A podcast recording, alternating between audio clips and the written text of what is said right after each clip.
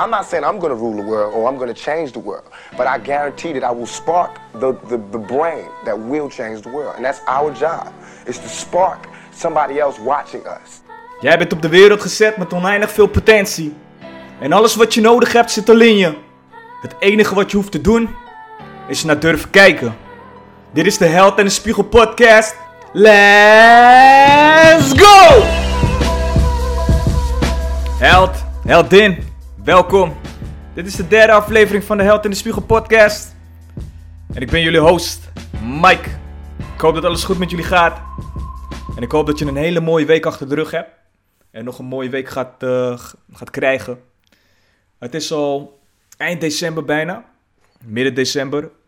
En de feestdagen komen eraan. En het is altijd mooi om eh, terug te kijken naar, eh, naar het jaar 2019. Wat voor mooie dingen heb je allemaal gedaan? Waar eh, kan, je, kan je trots op zijn? Waar ben je dankbaar voor? En welke mooie herinneringen heb je gemaakt? Welke nieuwe vriendschappen heb je misschien eh, gekregen? Liefde? Welke dromen zijn eruit gekomen?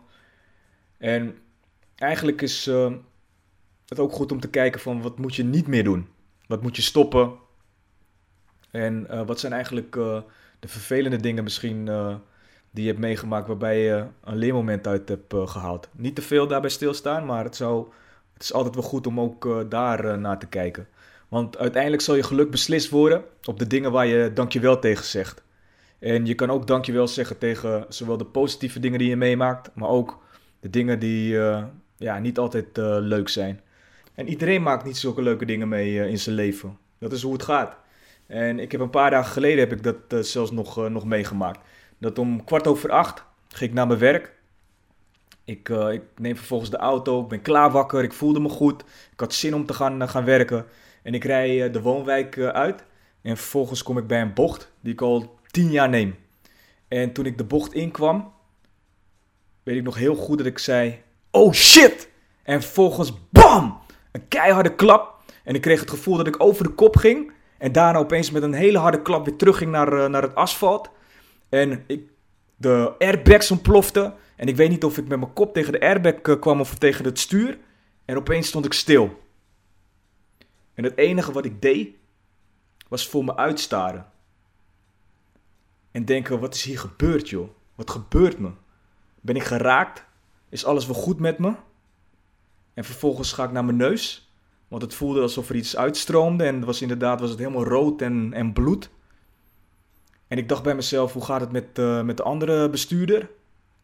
En vervolgens werd de deur opengetrokken.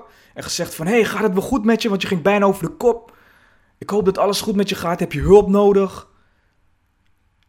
En dat was het moment op een gegeven moment daarna. Dat ik echt dacht van, wauw, ik mag, mag echt dankbaar zijn dat er niet iets super ernstig met me is, eh, is gebeurd. En ik mag dankbaar zijn dat de mensen me, me hulp bieden. Dat ze op een moment van hun leven even stilstaan en denken van oké, we wachten en we gaan, hem, eh, we gaan hem helpen. Politie gebeld, ambulance is gebeld. En ik ben dankbaar dat de politie kwam. Ik ben dankbaar voor de ambulance. Ik ben dankbaar dat er niks met me is eh, gebeurd. En dat ik alleen maar een bloedneus had en vervolgens ehm, ja, de dag daarna een, een stijve nek. En dat zijn de momenten waarvan je denkt van ja, het kon ook anders aflopen. Tel je zegeningen. En geloof me, het zijn er genoeg. Alleen vaak staan we er niet bij stil. Of we nemen ze gewoon voor, eh, voor lief. Omdat het de normaalste zaak is van, eh, van de wereld. En ik heb ook momenten dat ik eh, heel veel dingen voor lief neem hoor. Bijvoorbeeld mijn vriendin als ze heeft gekookt. Dan denk ik ja, ik ben aan het eten, voedsel gaat naar binnen en het is prima zo.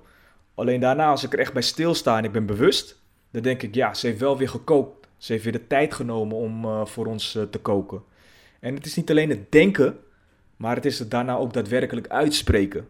Je dankbaarheid uitspreken en gewoon zeggen van, nou, ik ben echt dankbaar dat je vandaag weer eh, de tijd hebt genomen om voor ons te koken. Het geeft een hele andere kijk naar, naar de wereld.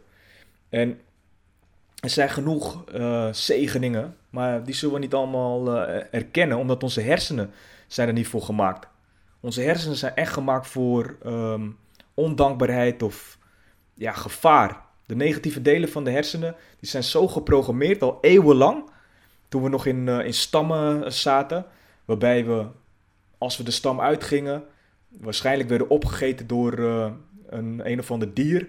Of misschien dat we geen voedsel meer konden, konden krijgen. Dus de hersenen die zeggen van oké, waar is het gevaar? Waar moet ik voor, voor uitkijken? Hierdoor zal je minder het geluksgevoel ervaren.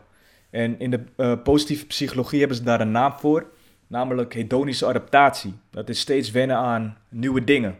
Dus op het moment dat je een auto ziet die je graag wil hebben en je werkt er hard voor en uiteindelijk heb je het geld om het te kopen en je rijdt de showroom uh, uit, dan heb je een gevoel van geluk. Dat je denkt, yes, ik heb eindelijk datgene wat ik, wat ik wil hebben. En een paar maanden later, dan is het nieuwtje er vanaf en dan is dat de norm geworden. Dan vind je het normaal. Hetzelfde met een relatie. We, gaan jagen. Vervolgens uh, willen we echt iemand het hof maken. En daarna, na een paar maanden, is het normaal. Het nieuwtje is er vanaf. En we gaan weer met elkaar uh, om. Alsof het uh, de normaalste zaak van, van de wereld is. En de enige manier om je geluksgevoel te behouden. is door bewust te zijn van je zegening en je dankbaarheid. En ik had het net over het brein. Wat continu op zoek is naar, naar gevaar. Dat is hetzelfde brein wat jou weerhoudt om in je grootheid te stappen om die moeilijke stappen te nemen naar uh, succes. En het enige tegengif voor angst is dagelijkse dankbaarheid. Op zoek gaan naar magische momenten. En het is niet eens op zoek gaan naar magische momenten, maar de magische momenten in dingen zien. Dat is het. Naar een uh, zonsopgang of een zonsondergang kijken. En dan kan ik al denken van dit is echt een magisch moment. Ik blijf er stil bij staan, ik ben bewust op dat moment. En het enige wat ik kan doen is kijken. Of wanneer ik een gesprek heb met, uh, met iemand, dan kan ik al zeggen van dit is echt een magisch moment. Volledige aandacht voor elkaar, de diepte ingaan, elkaar begrijpen. Dat is een magisch moment. Als ik door de straten loop, ik zie mensen lachen, ik zie dat ze vrolijk zijn, voor mij een magisch moment. En des te meer je stilstaat bij uh, de emoties van dankbaarheid, is al genoeg om, uh, om je stemming te veranderen. En wanneer je in een dankbare stemming bent, dan zul je dit ook vaker gaan voelen. En wanneer we die dankbaarheid meer gaan, eh, gaan voelen, zal het gevoel ook steeds meer intenser worden. En langer aanblijven. En dan is het niet één ding wat we vervolgens kunnen zien als, als dankbaarheid, maar we gaan meerdere dingen tegelijk zien en voelen als het gaat om, om dankbaarheid. En uit onderzoek blijkt dat zelfs wanneer je niks kan vinden waar je dankbaar om kan zijn, dat je zelf alleen maar de vraag hoeft te stellen: waar ben ik dankbaar voor? Waar ben ik dankbaar voor? Want dat zorgt al voor een verandering en een chemische reactie in je hersenen. Dus als alles shit gaat, stel jezelf dan de vraag: waar ben ik dankbaar voor? En we hebben allemaal het vermogen en de mogelijkheid om uh, dankbaarheid uh, op te roepen. Dus je hoeft alleen maar een aantal minuten niet klagen omtrent alle dingen die je denkt te verdienen of die niet goed gaan, maar gewoon een aantal minuten uh, om je te focussen op alles wat je hebt op alle mooie dingen die je ooit hebt uh, meegemaakt. Zo zal ik altijd mijn reis naar de Filipijnen in mijn hart koesteren. Mijn eerste reis terug naar mijn roots, een paar jaar geleden. Omdat ik op een eiland kwam waarbij mensen helemaal niks hadden. Ze leefden daar in een hutje, geen televisie, geen internet. En vervolgens waren ze alleen maar aan het lachen. Ze waren aan het praten met elkaar, ze waren plezier maken met elkaar. En er was geen moment dat ik geen glimlach op iemands gezicht zag. En toen dacht ik, hoe kan je zo blij zijn met helemaal niets? En toch waren ze het. En dat is me altijd uh, bijgebleven. Dat ik kinderen uh, op de straat zag met een houten wiel aan het spelen en een stok. Terwijl kinderen hier in Nederland, die moeten een Playstation, moeten een iPad, die moeten een mobiele telefoon. En hun hadden zoveel plezier en geluk met alleen maar een houten wiel en een stok. En toen ik dat zag, ja, dat deed mijn hart gewoon openen. Ik werd zo warm van binnen dat ik echt dacht van deze mensen die hebben een gevoel van geluk die we in Europa niet kunnen aanleren met alle spullen die we hebben. En op het moment dat ik in, uh, in de stad was, in Manila, toen zag ik ook het tegenovergestelde. Ik zag daar Filipijnse kinderen die geen schoenen hadden, die op straat liepen te zwerven zonder dat ze een huis hadden, geen eten, en gewoon echt het meest zielige beeld wat ik, uh, wat ik ooit heb uh, kunnen zien was, uh, was daar. En dat bracht me het inzicht en, het, ja, en, en, eigenlijk de blik. Dat ik dacht van, hoeveel geluk heb ik met alles wat ik thuis heb. met alle spullen die ik heb. Heb ik die spullen wel nodig eigenlijk? En dat bracht me dankbaarheid. Dankbaarheid dat ik daar kon zijn. Dat ik de ticket kon kopen. Dat ik een baan heb om die ticket te gaan, uh, gaan kopen. Kijk dus naar de dingen die goed gaan.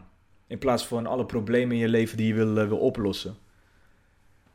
En misschien denk je wel van als ik dit probleem fix, dan komt het allemaal wel goed. Dus ik moet me focussen op dat probleem.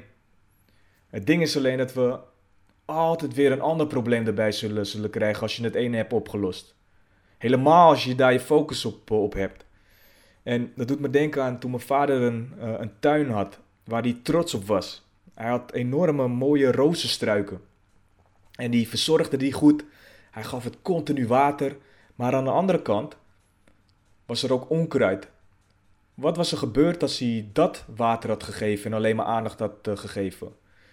Dus met welke bril kijk je naar, naar de wereld en wat geef je aandacht?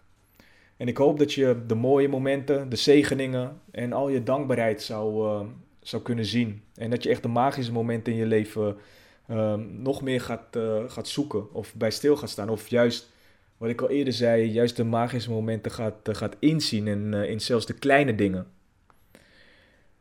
Ik wil je vragen om elke avond heel eventjes gewoon vijf minuten stil te staan bij je, je dankbaarheid van, eh, van de dag.